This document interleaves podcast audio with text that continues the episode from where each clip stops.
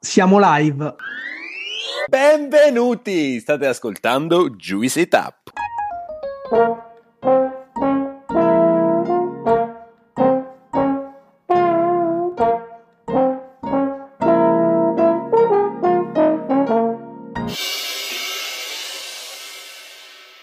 Siamo Gianluca e Claudio e con Alessandro siamo i fondatori di questo podcast e del progetto Juice. Oggi ve l'avevamo promesso in un altro episodio che non, se non avete ascoltato dovete andarvi assolutamente a recuperare. Facciamo la seconda parte della chiacchierata con i ragazzi di Che Pizza Podcast. Parleremo di tantissime cose, di pizza, pizzaioli, di pizza in giro per il mondo, ma soprattutto abbiamo parlato di quanto è bello condividere la propria passione attraverso il podcast.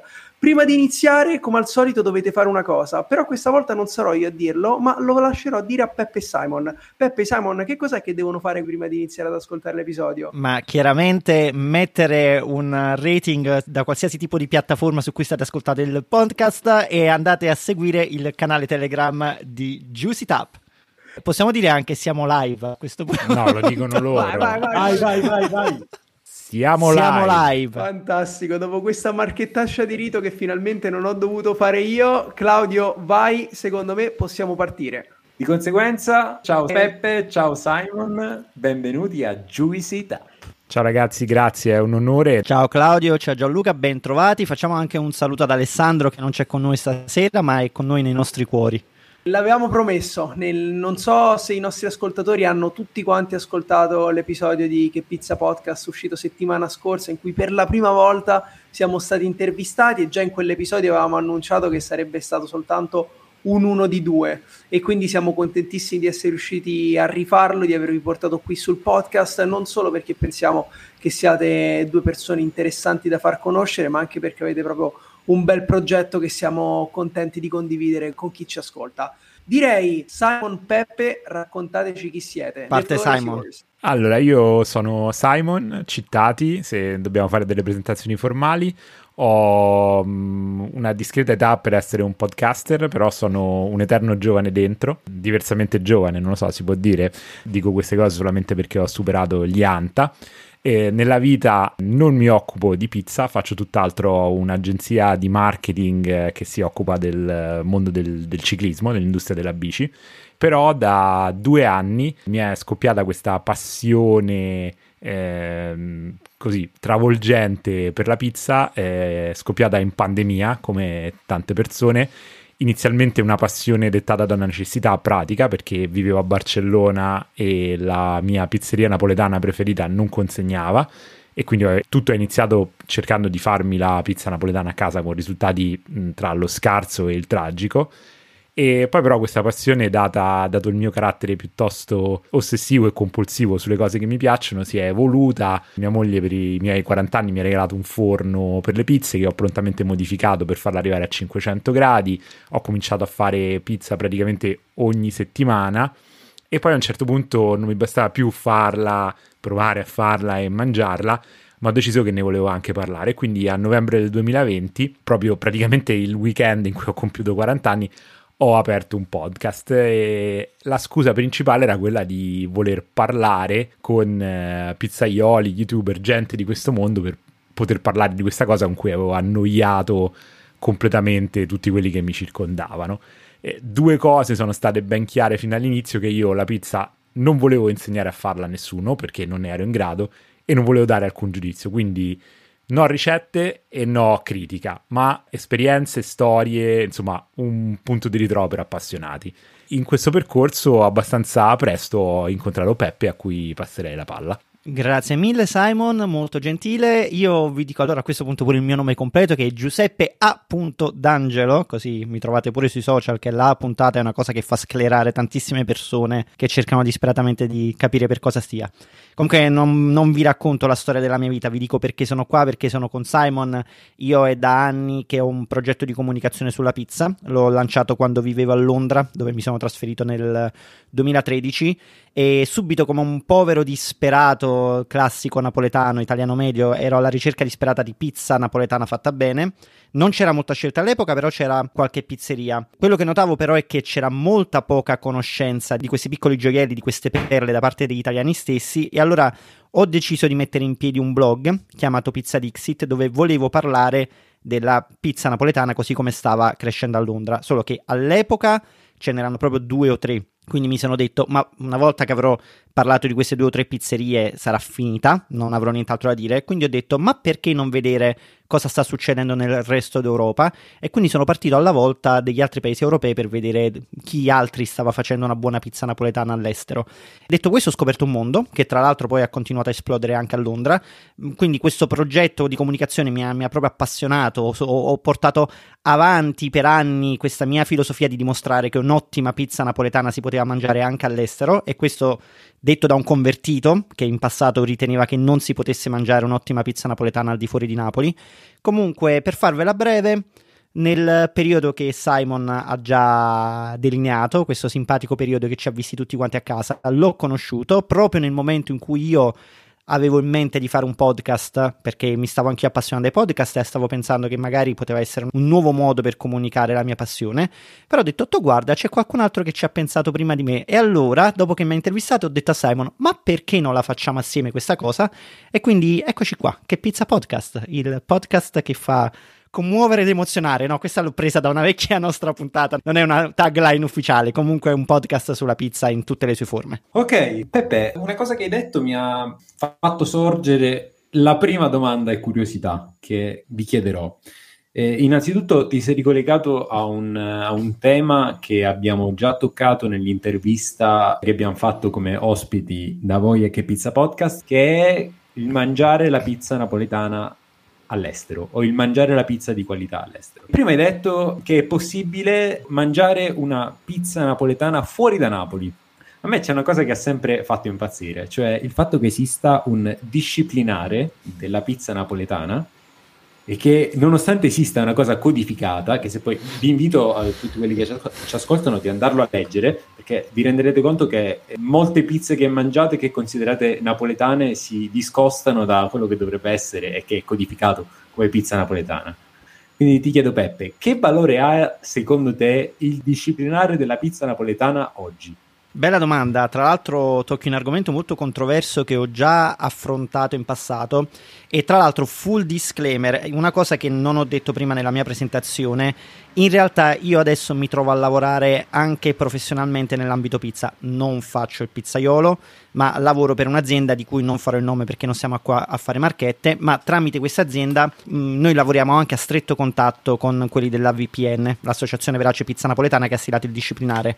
Io sono stato in passato molto critico sul disciplinare e lo sono ancora, nel senso che essendo comunque entrato in contatto nella realtà della VPN ho potuto apprezzarne tante realtà che vanno ben oltre il disciplinare. In realtà quel documento e qua mi dovete aiutare voi che siete molto più esperti in campo gastronomico, può avere lo stesso valore che ha qualsiasi disciplinare di qualsiasi consorzio di tutela. Qui si apre un mondo, credo, che ha a che vedere con eh, le DOC, le GP, le, le, le STG, perché quel disciplinare sebbene sia seguito da pochissime persone a conti fatti, è una sorta di statuto che comunque mette un punto fermo su cosa vuole essere la pizza napoletana agli occhi del mondo ed è quella cosa che comunque poi ci ha portato al riconoscimento STG, si può parlare anche di cosa possa significare un riconoscimento STG, ma a partire da quello si è arrivati anche alla dichiarazione dell'arte del pizzaiolo napoletano come patrimonio UNESCO, o meglio, non tanto a partire dal disciplinare,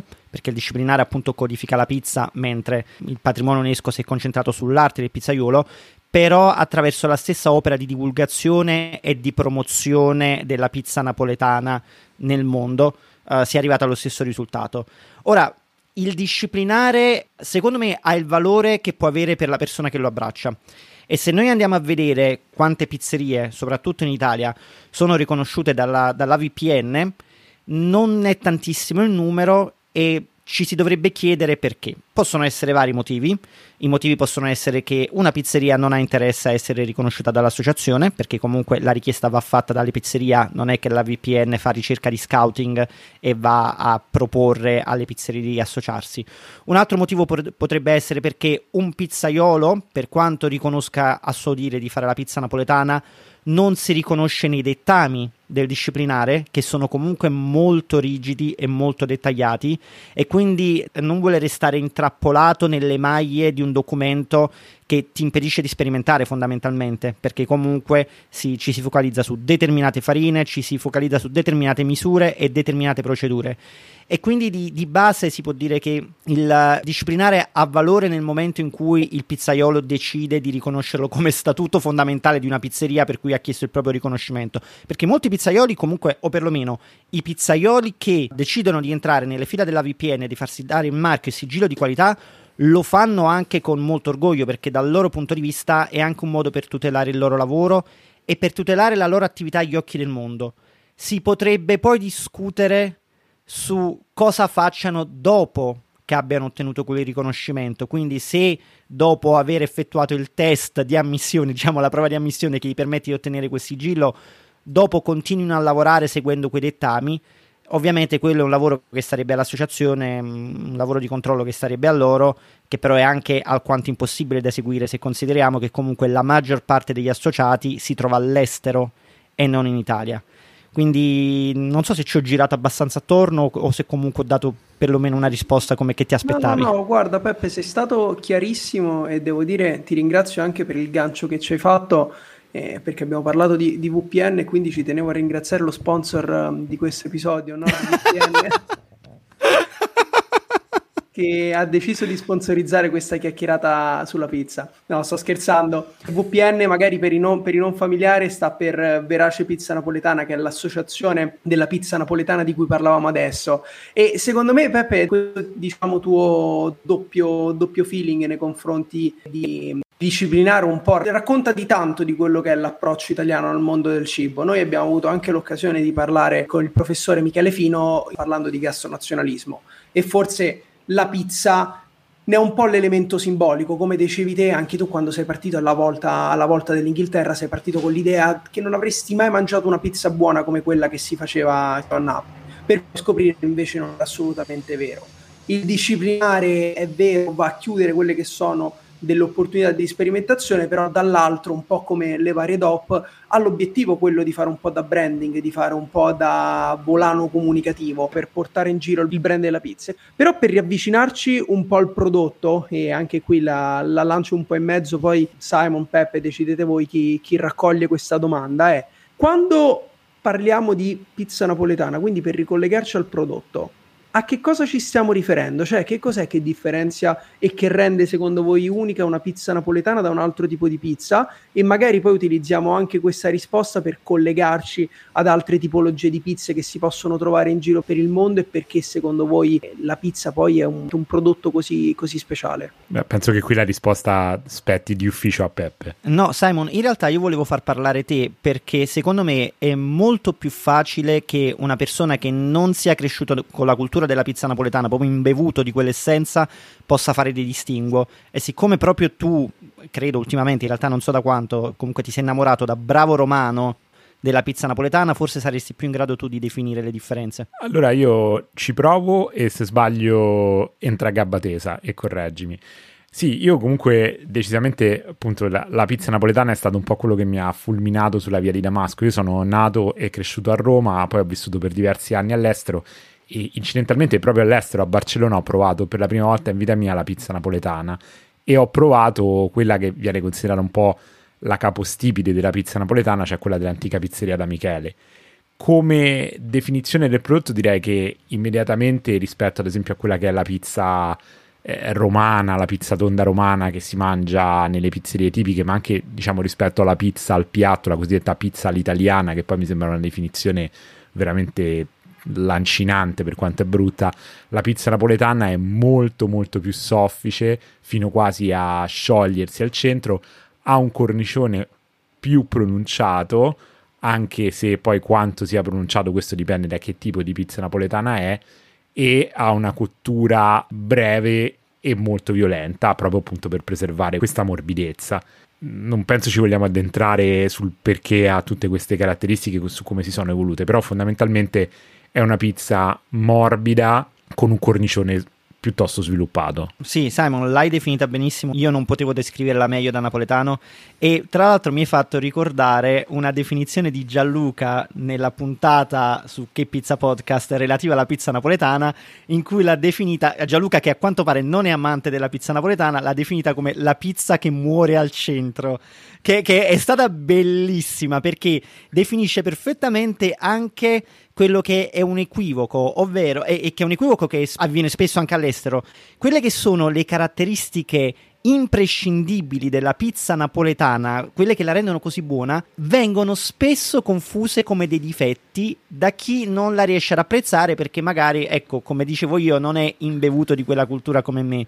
E in effetti io all'estero ho visto questa cosa, anzi quando parlo di estero parlo principalmente di Londra perché è la città dove ho vissuto per sei anni e ho visto proprio gli sforzi comunicativi che i pizzaioli napoletani hanno fatto per far apprezzare quelle caratteristiche Là la pizza a Londra, ma come anche in America, la pizza napoletana viene definita come soggy and wet, quindi è un po', un po', un po una zuppa tutta bagnata, ma, ma, è quella la cosa bella, è quella la cosa deliziosa della pizza napoletana. Però è proprio una esibizione di un contrasto di culture, vedere come due palati di due culture totalmente differenti si possono scontrare. A Roma la mangiate in maniera differente, Gianluca che mi dice la pizza che mi muore al centro, cioè mi fa volare proprio. Sì, due culture a, a un'ora di treno di distanza l'una dall'altra dall'altra, vogliamo ricordarlo. Sì, ma sono, ma sono, due culture della pizza che sono proprio agli antipodi. Il fatto di apprezzare o non apprezzare la cosa la mettiamo su un piano soggettivo, ok? Quindi può piacere a te la pizza napoletana Peppe, anche a te Simon, a Gianluca, siccome è Burino, gli piace la pizza romana. Ma ci saranno degli elementi oggettivi che nel momento in cui vi trovate davanti a una pizza vi fanno dire questo è un buon prodotto oppure questo non è un buon prodotto. Dateci delle cose a cui guardare per capire se ci troviamo di fronte a una buona pizza. Allora, io ho imparato una cosa, che questi elementi oggettivi in realtà si possono applicare a qualsiasi tipo di pizza, non solo quella napoletana. E credo che fondamentalmente siano due. Il, adesso faccio un po' il figo, utilizzo proprio termini tecnici. Il contrasto palatale. Sto scherzando. In realtà, se guardo alla pizza napoletana, voglio che prima di tutto l'impatto al morso sia molto leggero. Che tra l'altro è un'evoluzione della pizza napoletana, perché non era un aspetto al quale si badava molto fino a poco più di 15 anni fa. E invece oggi è quasi imprescindibile che il cornicione della pizza napoletana. A me piace dire si sciolga in bocca quando è fatto estremamente bene. Ci sono persone a cui non piace il termine scioglievole, ma non è nemmeno necessario che si sciolga. L'importante è che non ci sia resistenza al morso. E poi quella è anche un'enorme prova di maturazione dell'impasto che poi deve essere anche soggetta alla controprova, ovvero la digeribilità, ma quella è una cosa che si può vedere solamente qualche ora dopo la cena. Il secondo aspetto fondamentale è l'esplosione di sapori. Non è così scontato come sembra trovare degli ingredienti di qualità su una pizza, anche sulla pizza napoletana. Anche andando nel centro storico di Napoli, dove comunque la scelta di pizzerie è inenarrabile perché ogni due passi te ne trovi una. In realtà, una volta che il nostro palato si è evoluto, e quando dico nostro, io parlo di noi appassionati di pizza, perché il mondo pizza si è evoluto tantissimo negli ultimi 10-15 anni abbiamo cominciato a esigere sempre di più e quindi non ci basta più semplicemente magari quel contrasto di sapi- sapidità tra pomodoro e fior di latte che c'era su una margherita, ma abbiamo imparato a distinguere tutti i sapori.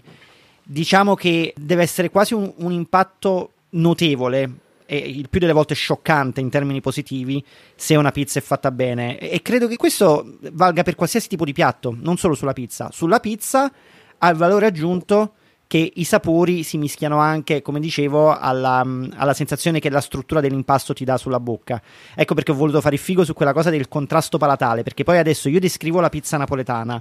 Caratteristiche di questo tipo, quindi morbidezza, digeribilità, si possono trovare anche in altri tipi di pizza, laddove però, per esempio, non si va a cercare la croccantezza. Ci sono anche altre tipologie di pizza, anche in Campania, in cui invece si cerca il contrasto opposto ovvero una croccantezza molto efficace, ma che al suo tempo non sia pesante al morso, quindi non sia semplicemente un, un impasto che sia pieno di, di roba. Nel cornicione della pizza napoletana diremo mollica, nel cornicione di una pizza alla pala, per esempio, potremmo dire semplicemente tanta pasta. Uh, quindi sì, diciamo che il contrasto impasto-sapori è un, è un equilibrio che si deve raggiungere e che non è facile da raggiungere. Sì, io mi sentirei di aggiungere da mm, novello appassionato di pizza, credo che la differenza fondamentale tra un prodotto di qualità e un prodotto industriale o comunque insomma una pizza fatta di fretta o comunque una pizza fatta guardando più ai volumi e al guadagno che all'effettiva qualità eh, sia quella, nel, quella delle materie prime e quella del procedimento. Fondamentalmente la pizza è molto simile al pane eh, il pane eh, che abbiamo riscoperto, il, il, pane che forse va anche un po' di moda adesso, è il pane fatto all'antica con la pasta madre che viene fatto lievitare, maturare 24 ore, è un pane molto diverso diciamo dal pane bianco con le farine iper raffinate, lievitato poche ore, eh, che però è morbido, però rimane morbido solo per pochi, insomma non per pochi minuti ma per veramente pochissimo tempo. E credo che la differenza principale tra un prodotto di qualità nel mondo pizza e un prodotto di scarsa qualità sia proprio questo, una, una, grandissima attenzione. C'è un po' questo cliché, io adesso mi sento veramente un cane a venirlo a dire in un podcast come il vostro fatto da persone preparate come voi, però c'è questo cliché tutto, insomma, tutto sulla cucina italiana, che la cucina italiana è semplice, gli ingredienti sono pochi, quindi devono essere tutti di qualità eccellente però veramente per la pizza trattandosi fondamentalmente di acqua, farina, lievito, sale e pochissimi ingredienti perché comunque sulla pizza, sia su una pizza tonda ma anche su un pezzo di pizza a taglio, un trancio, c'è veramente poca roba, magari una grande varietà, ma proprio la quantità di ingredienti è minima e quindi è chiaro che la qualità fa una gran differenza. Ecco, a me piace questa cosa che ha detto Simon perché nonostante il mondo della pizza napoletana e quello della pizza romana siano totalmente differenti dal punto di vista proprio di stile, in realtà sono molti i punti in comune e questo è uno dei punti in comune fondamentali, la ricerca della semplicità. Lo possiamo dire in realtà di tutte le tipologie di pizza italiane, però se ci focalizziamo sul mondo pizza romana e mondo pizza napoletana, che sono comunque diciamo i due emblemi della pizza in Italia, vediamo che l'origine povera è l'origine comune, quindi pensare che la pizza fondamentalmente deve essere un alimento che deve sfamare con poco, di basso costo, perché deve essere accessibile a tutti e quindi non avrebbe neanche molto senso riempire questa base di impasto, che possa essere la, l'impasto romano, l'impasto napoletano, di tantissimi ingredienti che poi magari vanno a mischiarsi tra di loro creando un mappazzone. Qua si aprirebbe un altro capitolo che possiamo affrontare se volete, che è la differenza tra pizza tradizionale classica e pizza contemporanea. Io ho le mie visioni, in sintesi la mia visione è che, è che tutto si può fare, basta saperlo fare bene. Però a conti fatti la semplicità vince sempre. Beh, eh, la semplicità può voler dire tante cose. Io so che Gianluca, per esempio, apprezza molto la pizza ananas e prosciutto. No, però a parte, a parte questo, prima di entrare in questo, che secondo me è un tema molto serio, molto serio, anche perché io sono un grande sostenitore di ananas e prosciutto, ma prima di questo oh, voglio ricollegarmi a una cosa che diceva prima Simon, perché parlava di maturazione, di lievitazione, della capacità di impasto di una pizza cotta di mantenere bene l'idratazione e quindi di durare nel tempo e parlava di lievitazioni che durano 24 ore. Voglio chiedere, sotto un punto di vista tecnico, se hanno senso le pubblicità e il vendersi di alcuni pizzaioli di alcune pizzerie quando propongono degli impasti lievitati 48, 72, 1843 ore. Allora, partiamo col dire che la maggior parte delle volte quando quanto più è grande il carattere con, con, il quale vengono indicate le ore di lievitazione, quanto più è falso. Quando vi iniziano a dire il mio impasto lievita 96, 128 ore, il mio impasto è lì da un mese, eh, il mio impasto sta lì da prima del Covid, eh, la maggior parte delle volte è una bugia. In realtà, eh, diciamo che la regola, tra virgolette, perché non esiste una regola, perché la pizza è un prodotto fortemente artigianale, quindi è praticamente impossibile replicare la stessa pizza anche solo da una pizzeria all'altra nella stessa città, figuriamoci in città diverse o in paesi diversi.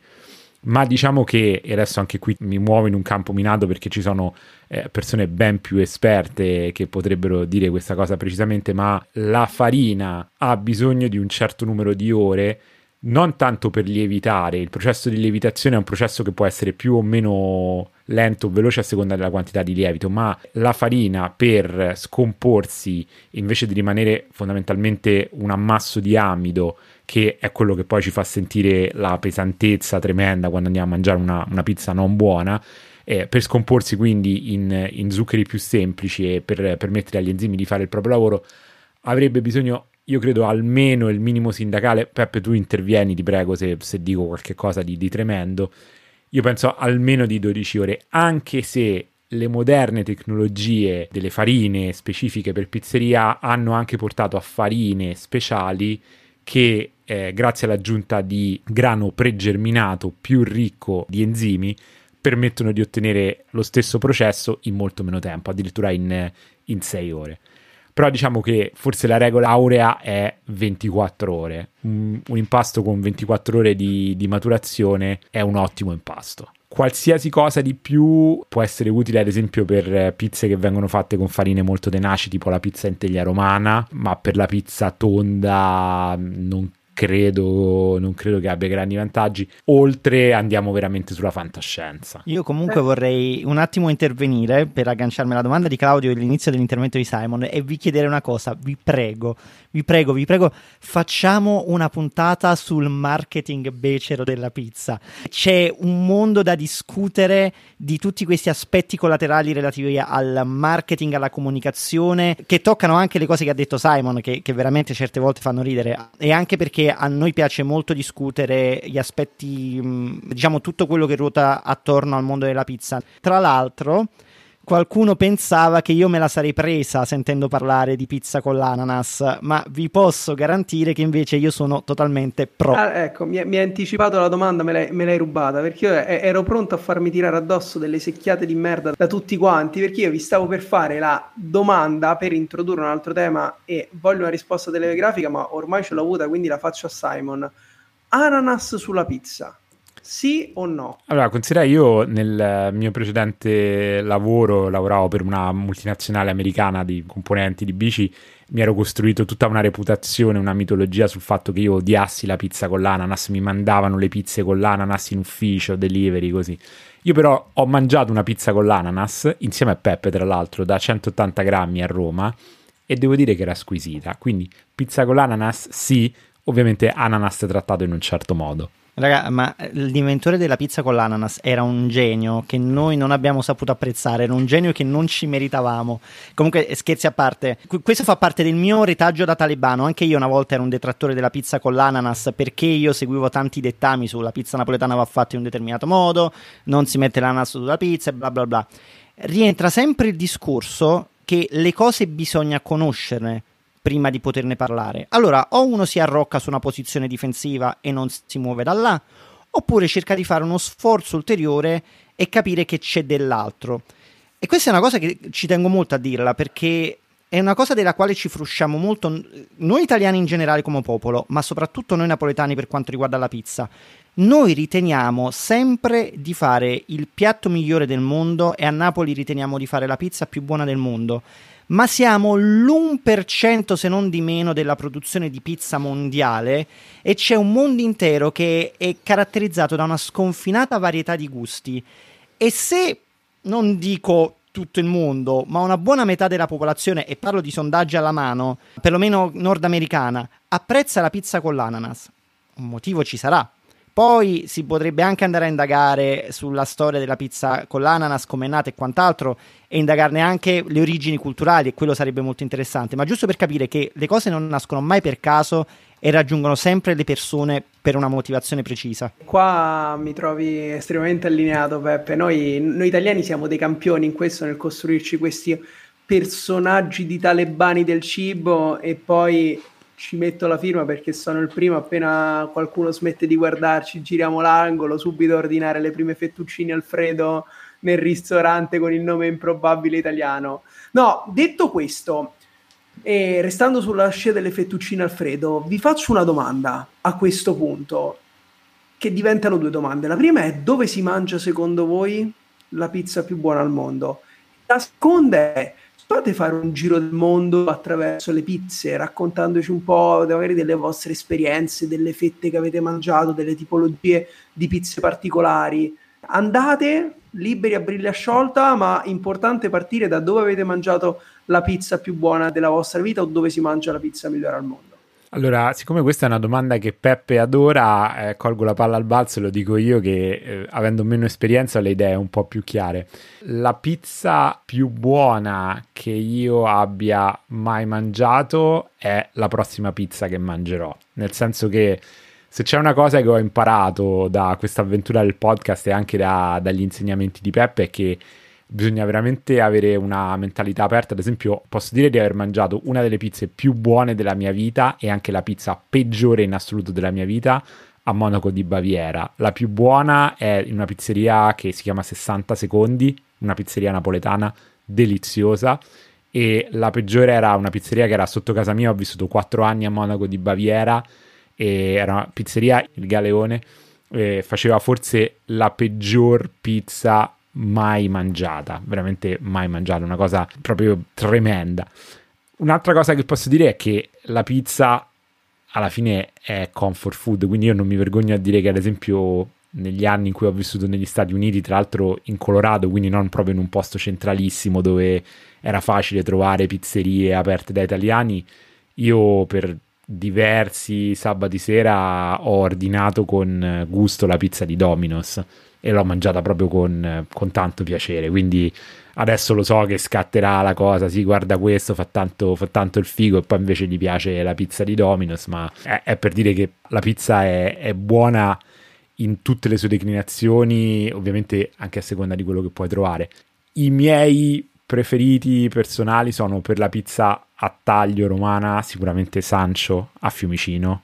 Mm, è un mio posto del cuore, io lo adoro, adoro anche il loro stile, la, la simpatia.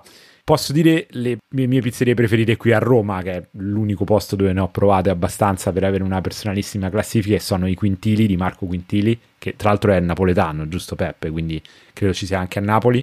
Eh, una pizzeria mh, nuova che ha aperto in piena pandemia che si chiama Bordo, dove c'è un ragazzo giovane bravissimo che fa un'ottima pizza napoletana contemporanea. E poi ovviamente non posso non menzionare eh, 180 grammi di Jacopo Mercuro che è eh, insomma per chi è cresciuto come me con la pizza tonda romana fina scrocchiarella lui fa un prodotto che ha portato questo concetto di prodotto, però l'ha portato veramente a, al, al, next level. Perdonatemi l'inglesismo, adesso so che Peppe mi, eh, mi vorrà uccidere, ma ha, ha veramente. Ma, ma, la smettiamo di, di, di fa... la smettete di farmi passare come un talebano? Io sto facendo di tutto per, per ripulirmi di questa immagine, ma non, non, lo so, non ci riesco. Sono anni che cerco di scrollarmela di dosso. Abbiamo insomma 180 eh, grammi è veramente un'esperienza che bisogna fare perché credo che sia insieme ad altre pizzerie sicuramente una delle, delle esperienze che porta la pizza a un livello superiore nella gastronomia. Io comunque, se fosse possibile, mi tatuerei il logo di Domino's sul cuore ma eh, che sembra una cosa esagerata, però eh, io mi allineo totalmente con quello che dice Simon. Domino's è comfort food ed è l'equivalente americano di quello che rappresenta una margherita napoletana da 3 euro da sporto. È una pizza che senza pretese, è una pizza che sta là solo per renderti felice. Io poi ne ho una, un ricordo mm, particolarmente affezionato perché è legata alla mia esperienza di vita negli Stati Uniti, quindi la prima volta che ho mangiato una pizza di Domino's è, è stato anche in un bel momento di convivialità all'interno di una bella esperienza non è una pizza che mangerei regolarmente, tant'è vero che quando vivevo a Londra era una sorta di rito annuale, una volta all'anno mi concedevo una pizza di Domino's, però nella mia personale battaglia tra Domino's e Pizza Hut, Domino's vinceva sempre, un po' come tra chi preferisce Pepsi e Coca-Cola, per me Domino's Uber Alles.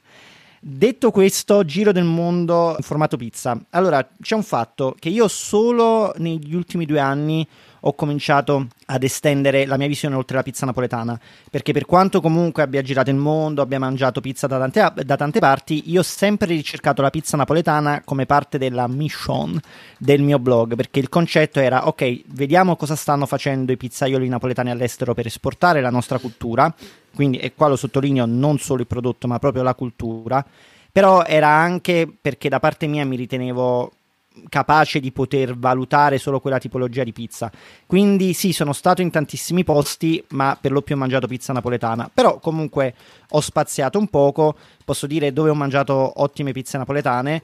Eh, rifaccio alcuni dei nomi che ha fatto Gianluca nella puntata di Che Pizza Podcast. Una delle più buone è quella di Gennaro Nasti a eh, Parigi Uh, ma è uno dei tanti nomi che potrei citare perché per esempio a Londra io sono affezionatissimo a tantissimi ragazzi che li ho visti crescere e diventare sempre più bravi e sempre riconosciuti. Quindi c'è Michele Pascarella di Napoli on the Road Silvestro Morlando di Sud Italia Marco Fuso che fa eh, consulenza a tutto il mondo e praticamente ha formato un'intera generazione di, di pizzaioli in Inghilterra. Poi c'è Santa Maria che è cresciuta da piccola pizzeria indipendente è diventato mano a mano un piccolo gruppo sempre indipendente ma che è riuscito ad espandersi. Ripeto non voglio stare ad elencare elencare tutte le ottime pizze che ho mangiato perché comunque eh, che sia a New York o in Giappone o in Repubblica Ceca addirittura la pizza di un pizzaiolo uh, ceco pure fu fantastica. Però due cose le voglio dire. La prima è che c'è un mondo tutto da esplorare e da scoprire e soprattutto è bellissimo vedere come il mondo della pizza napoletana, sottolineo, evolva con una certa gradualità però in maniera differente nei vari paesi. E per esempio un paese che ha visto un'evoluzione interessante è stata la Polonia, che io ho seguito molto da vicino, perché là c'è stata un'esplosione della pizza napoletana, soprattutto nell'ambiente domestico, molto prima che arrivasse la pandemia. Loro erano già avanti ed è un percorso che ho seguito molto da vicino, tant'è vero che sono stato in Polonia varie volte e sono stato invitato anche ad un meetup di, di questo enorme gruppo di pizzaioli polacchi che si divertono a fare la pizza fatta in casa. Però comunque parallelamente l'evoluzione è stata anche nelle pizzerie professionali. E poi voglio aggiungere solo un aneddoto. Una pizza che ho mangiato buona in un posto che non mi sarei mai aspettato e in tempi non sospetti, quando non andavo così tanto alla ricerca, ed è stata in Kenya. Nel periodo in cui ho lavorato in Kenya per una stagione, quattro mesi, eh, c'era un, um, piccolo ristorantino all'interno di un resort che era a pochi minuti di cammino dal uh, resort dove lavoravo io e la particolarità di quella pizza è che dal punto di vista dell'impasto non, non era napoletana, ma i sapori erano straordinari, veramente mi sembrava di stare a casa. E ho scoperto dopo, perché soprattutto il fior di latte e la mozzarella che usavano era prodotta da un caseificio locale italiano, che io poi ho scoperto essere anche quello a due passi dal resort dove lavoravo io, e sono andato a conoscerli, sono andato a mangiare la loro mozzarella fresca, addentata sul posto, e mi sembrava di stare a casa. Questo era un piccolo aneddoto che ci tenevo a raccontare, anche perché mi fu chiesto una volta in un altro podcast e non mi venne in mente quando mi venne chiesto, e quindi adesso ci tenevo proprio a piantarlo qua. Pizza ottima mangiata in Kenya. Questa è una notizia meravigliosa per noi che bazzichiamo in Africa. Peppe Simon vi ringrazio ringrazio tanto per averci portato questi indirizzi e questi consigli. Non pensate di esservi liquidati la piccola pasticceria con queste cose qua, ma sappiamo che sarete carichissimi su questa. Anzi, tra l'altro, alcune degli indirizzi delle persone che avete nominato sono anche protagonisti dei vostri podcast. E adesso, mentre parlavi tu, Peppe di Marco Fuso, mi sono ricordato del, degli episodi che avete fatto e consiglio a chi ci sta ascoltando di andarli ad ascoltare perché sono veramente, veramente una bomba. Eh, anche quello su Sancho, su Mercuro.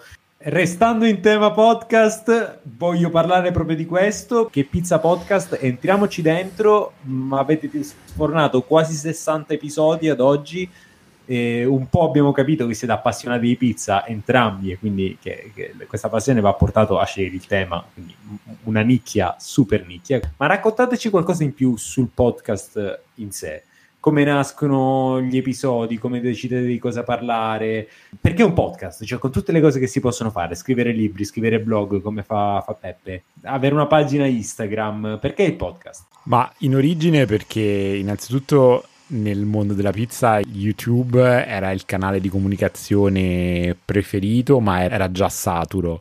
Perché podcast? Perché io sono assolutamente appassionato, innamorato del podcasting. I podcast accompagnano praticamente la mia vita quotidiana da 5-6 anni a questa parte. Fondamentalmente anche la scelta di lasciare il mio lavoro da dipendente, il mio lavoro corporate e diventare un imprenditore l'ho fatta ascoltando un podcast che tra l'altro si chiama Startup di Gimlet Media. Per chi volesse ascoltarlo, è un podcast che è una bomba. E quindi c'era tantissima voglia, tantissima curiosità da parte mia di cimentarmi in questo mondo e anche in un certo senso per eh, cercare di mantenere una sorta di sostenibilità perché comunque ho giocherellato nel, negli anni passati con il montaggio video so quanto sia impegnativo. Speravo che il montaggio audio fosse meno, meno impegnativo in realtà non lo è. L'unica cosa è che insomma puoi essere un pochino più trascurato dal punto di vista visivo che per noi è una benedizione anche perché la maggior parte delle nostre registrazioni almeno in passato avvenivano a tarda notte quindi eravamo sempre in stati diversi di, di, devastazione, di stanchezza al termine di giornate anche molto lunghe e quindi ehm, per quello il podcast. E poi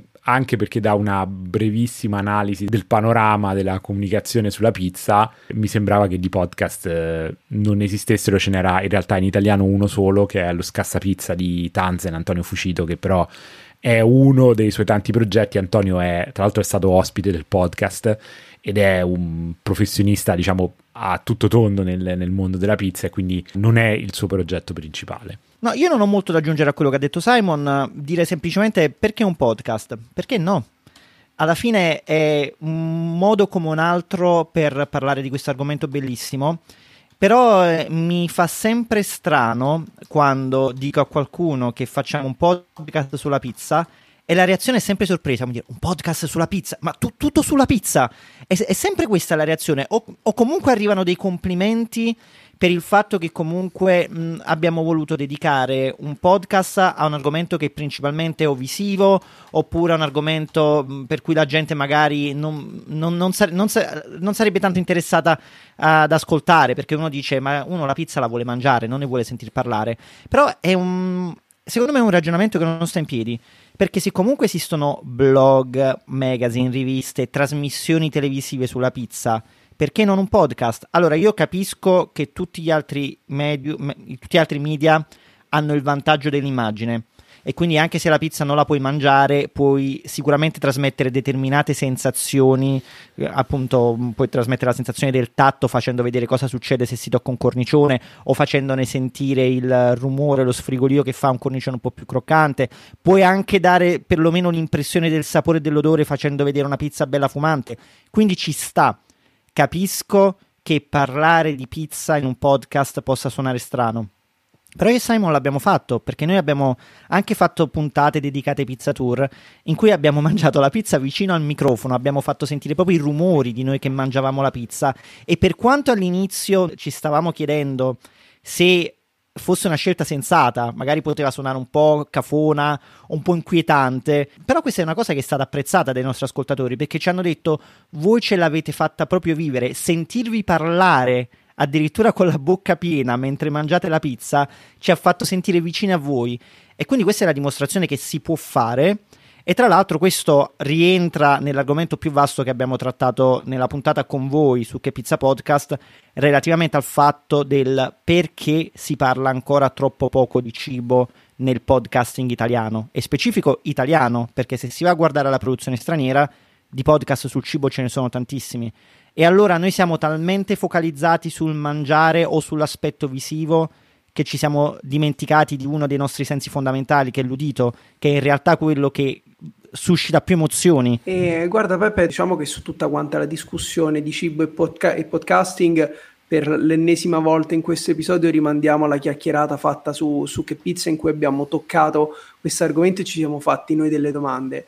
Però volevo utilizzare questa occasione per farti una domanda. Quando noi siamo partiti con, con il podcast, con Juicy Tap, avevamo noi paura che il cibo, cioè parlare di cibo di enogastronomia, fosse una nicchia troppo piccola, che non ci sarebbero state abbastanza persone, che non ci sarebbe stato abbastanza audience. E per quanto siamo innamorati, appassionati di quello che facciamo, alla fine se fai un podcast per 100 persone, lo puoi fare con tutto l'amore del mondo, ma fai un podcast per 100 persone quando voi siete partiti, anche perché comunque adesso abbiamo avuto occasione di scambiare qualche parola, diciamo un, un'ottantina di minuti di registrazione e almeno, almeno il, il triple of the record, mi sono accorto che siete persone interessanti con tante passioni e una cultura enogastronomica che esce anche al, al, di fuori della pizza. Come mai avete deciso di chiudervi all'interno di, di questa bolla, diciamo, abbastanza, abbastanza, piccolina? E questa domanda vuole essere un po' provocatoria, diciamo. Beh, abbiamo scelto di chiuderci in questa bolla che è in realtà è molto più grande di quanto si possa pensare. Poi abbiamo deciso di comune accordo con Peppe di iniziare anche a prendere delle rotte tangenziali a quello che è il mondo della pizza e quindi assolutamente, come ho detto all'inizio, come diciamo sempre, assolutamente non è né un podcast di ricette né un podcast di recensioni di pizzerie, ma è un podcast che parla di cultura e passione della pizza. E quindi abbiamo parlato con executive chef come Carlo Maria Ricci che ci ha parlato del rapporto tra pizza e gourmet. Abbiamo parlato con il professor Vincenzo Fogliano che è uno dei massimi studiosi a livello mondiale della reazione di Maillard. Ovviamente abbiamo parlato soprattutto di pizza, ma non solo e comunque ci riserviamo questa apertura, questa possibilità di deviare, primo perché ci piace tantissimo, perché siamo effettivamente due grandi appassionati di cibo, di vini, di viaggi, in generale abbiamo anche tanti altri interessi. E poi perché pensiamo che comunque la pizza non sia un sistema chiuso che non comunica con la realtà circostante. A inizio ottobre siamo stati a Milano e abbiamo registrato due puntate, di cui una in cui praticamente si parla pochissimo di pizza in sé per sé, ma è più un food tour e un'analisi di, eh, diciamo, di come nasca una particolare realtà, e un'altra in cui la pizza è solamente il 50% dell'argomento della puntata. Eppure ne è strettamente, strettamente collegata. Quindi intorno alla pizza orbita veramente tanto ed è probabilmente anche proprio poi la scusa per catalizzare quelli che possono essere gli altri nostri interessi. Magari anche ogni tanto infilarci qualcosa da altre nostre passioni personali come eh, possono essere ad esempio la mia per il mondo della bici che è anche il mio lavoro. Quindi ad esempio abbiamo avuto ospite Alberto Zanrosso che fa della sua missione quella di offrire una pizza quanto più sostenibile. Quindi lui ad esempio gira fa il pizzaiolo a domicilio e il 90% del tempo lui si muove con una bici cargo per Barcellona con il suo forno e ti viene a casa e ti fa la pizza che è veramente sostenibile a chilometri zero, non è solo uno slogan, tanto per fare un esempio. È paradossale perché si guarda sempre alla pizza come un argomento estremamente di nicchia, ma raga, la pizza è l'unico piatto che accomuna tutte le culture del mondo. Non esiste, per quello che ne so io, una cultura che non abbia una qualche forma di panificato, piatto, schiacciato. È, è, uno degli alimenti più antichi dell'umanità, assieme al pane. Infatti fanno parte della stessa famiglia. E quindi è un argomento che unisce tutti i popoli, tutte le culture e che si presta a, a migliaia, stramigliaia, infinite interpretazioni. È un viatico culturale immenso questo in generale come il cibo, ma essendo che la pizza appunto può essere rappresentata nelle sue sfaccettature da tante culture, essa stessa dice molto della cultura in cui si trova. Basta vedere come cambiano i toppings e gli ingredienti al di sopra della pizza andando da un paese all'altro. Solo questo dice tantissimo. In Italia lo stiamo vedendo anche a livello regionale con l'evoluzione della pizza contemporanea, come stando tanto attenti alla territorialità, si possa riscontrare un intero panorama enogastronomico concentrato solo sulla pizza. Ma poi, come diceva Simon, si toccano tanti argomenti tangenti, quindi la volontà di viaggiare per, per mangiare una buona pizza, uh, la volontà di utilizzare la pizza come strumento per fare del bene, la mia azienda, come anche le attività di Alberto Zarrusso che aveva citato Simon, come tantissimi pizzaioli, utilizzano spesso la pizza come fulcro di attività di di charity, di crowdfunding, di supporto a comunità disagiate. La pizza racconta il mondo, quindi dire che è un argomento di nicchia in realtà è una visione un po' limitata che ovviamente è la visione di chi è esterna a questo mondo che non è appassionato. E questo fondamentalmente fa di noi dei nerd perché noi cerchiamo comunque di trovare tutti gli argomenti più astrusi, più impensabili per, per non rendere il nostro podcast noioso. Perché sempre per citare Gianluca le ricette hanno rotto le palle. Non è di quello che vogliamo parlare, noi vogliamo parlare di tutto quello che c'è attorno al mondo della pizza, dei loro protagonisti, delle, delle storie che possono raccontare, di come gli ha cambiato la vita, di come la pizza possa impattare su un intero popolo. Cioè, fermatemi perché io veramente potrei stare a parlare da qua fino a, a dieci anni. Ma guarda Peppe, mi hai dato assolutamente la risposta che volevo, che sia noi che voi, voi addirittura con una nicchia più profonda, però avete la grandissima e meravigliosa convinzione che attraverso la pizza attraverso il cibo si possa parlare di tutto. Siamo arrivati purtroppo alla fine della nostra chiacchierata e muoviamo verso la piccola pasticceria.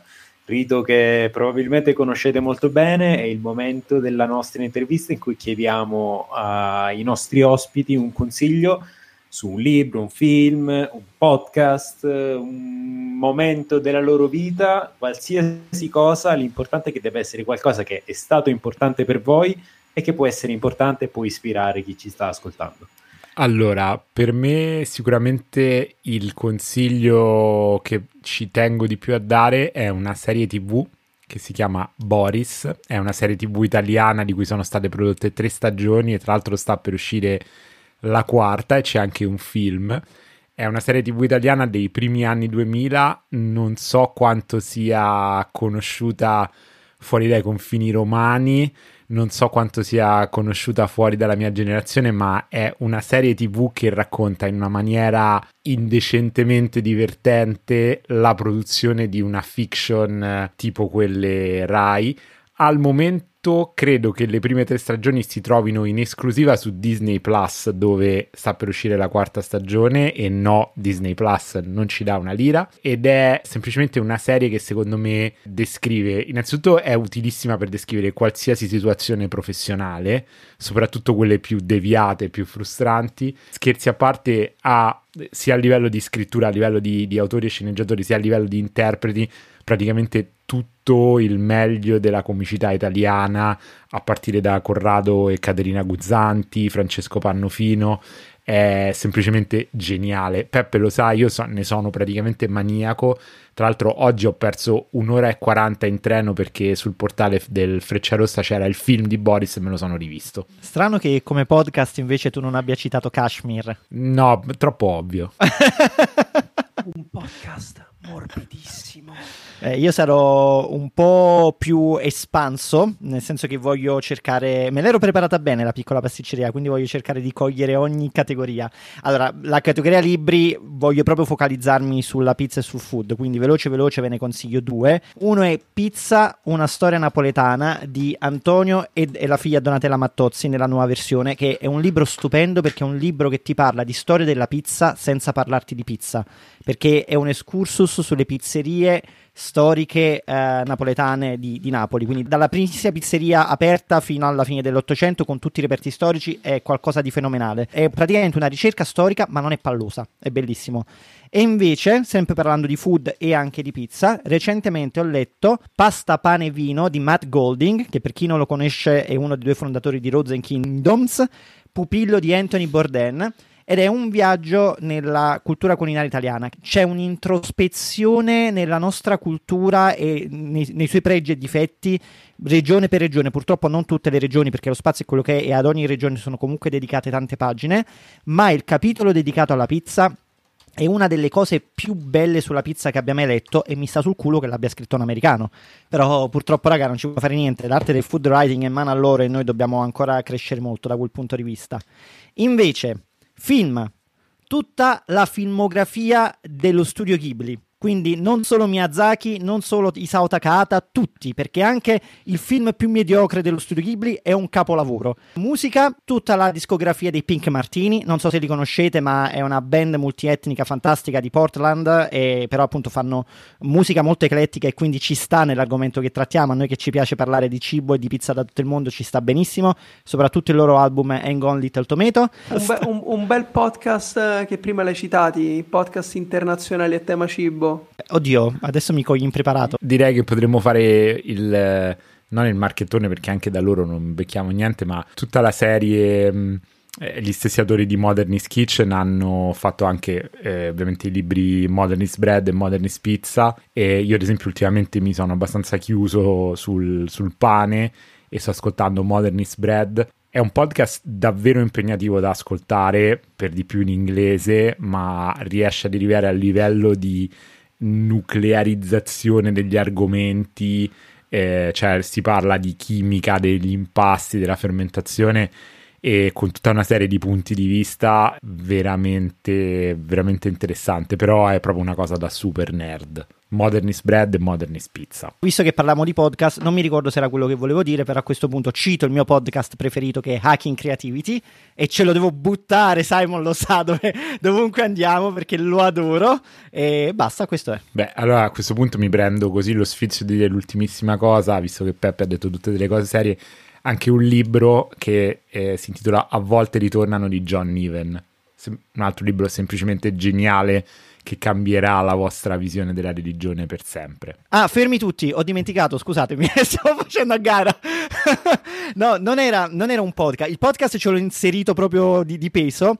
In realtà mi sono ricordato che Claudio ha detto anche un momento della vostra vita e qui volevo ritornare sulla pizza, perché il momento della mia vita che, che mi ha cambiato da questo punto di vista è stato quando ho scoperto, tramite la mia ragazza di allora a Londra, la pizzeria Santa Maria di Londra, che ha dato origine a quel cambio mentale che mi ha fatto capire che una pizza napoletana all'estero si potesse mangiare, che quindi ha dato via tutta questa fase nuova della mia vita di, innamo- di nuovo innamoramento della pizza in cui ho cominciato a comunicarla e che mi ha portato dove sono oggi a fare tantissime cose e tra le tante cose a fare questo bellissimo podcast con Simon. Ah, ragazzi, è stata una figata, veramente mm, adesso facciamo anche un po' di, di, di retroscena e, come abbiamo detto anche nell'altro episodio, abbiamo cercato di organizzare questa chiacchierata per mesi. Sono stati bravi Simon e Peppe a starci un po' presso, ad inseguirci nelle nostre vite folli, progetti di vita qua e là, ma alla fine, stando lì martellando, siamo riusciti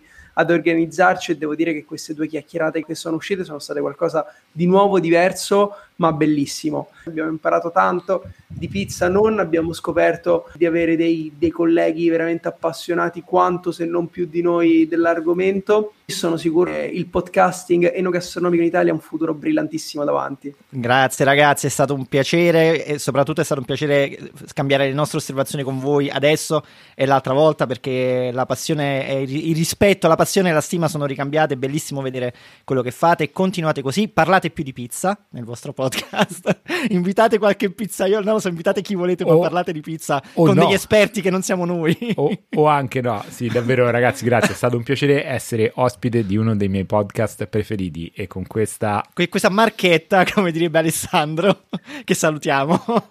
È chiaramente l'uomo delle marchette oggi manca, però grazie mille Simon, grazie mille Peppe per essere stati qui con noi, è stato veramente un piacere avervi qui. Io sono una pipa sulle chiusure. Sempre per amore della pizza. Guarda, noi, ce abbiamo, noi ce ne abbiamo una fissa, ma non è che. Infatti, non sappiamo mai come chiudere. Hai ascoltato Juicy Tap. Per altri contenuti di Juice ci trovi su Instagram e sul nostro sito thisisjuice.net.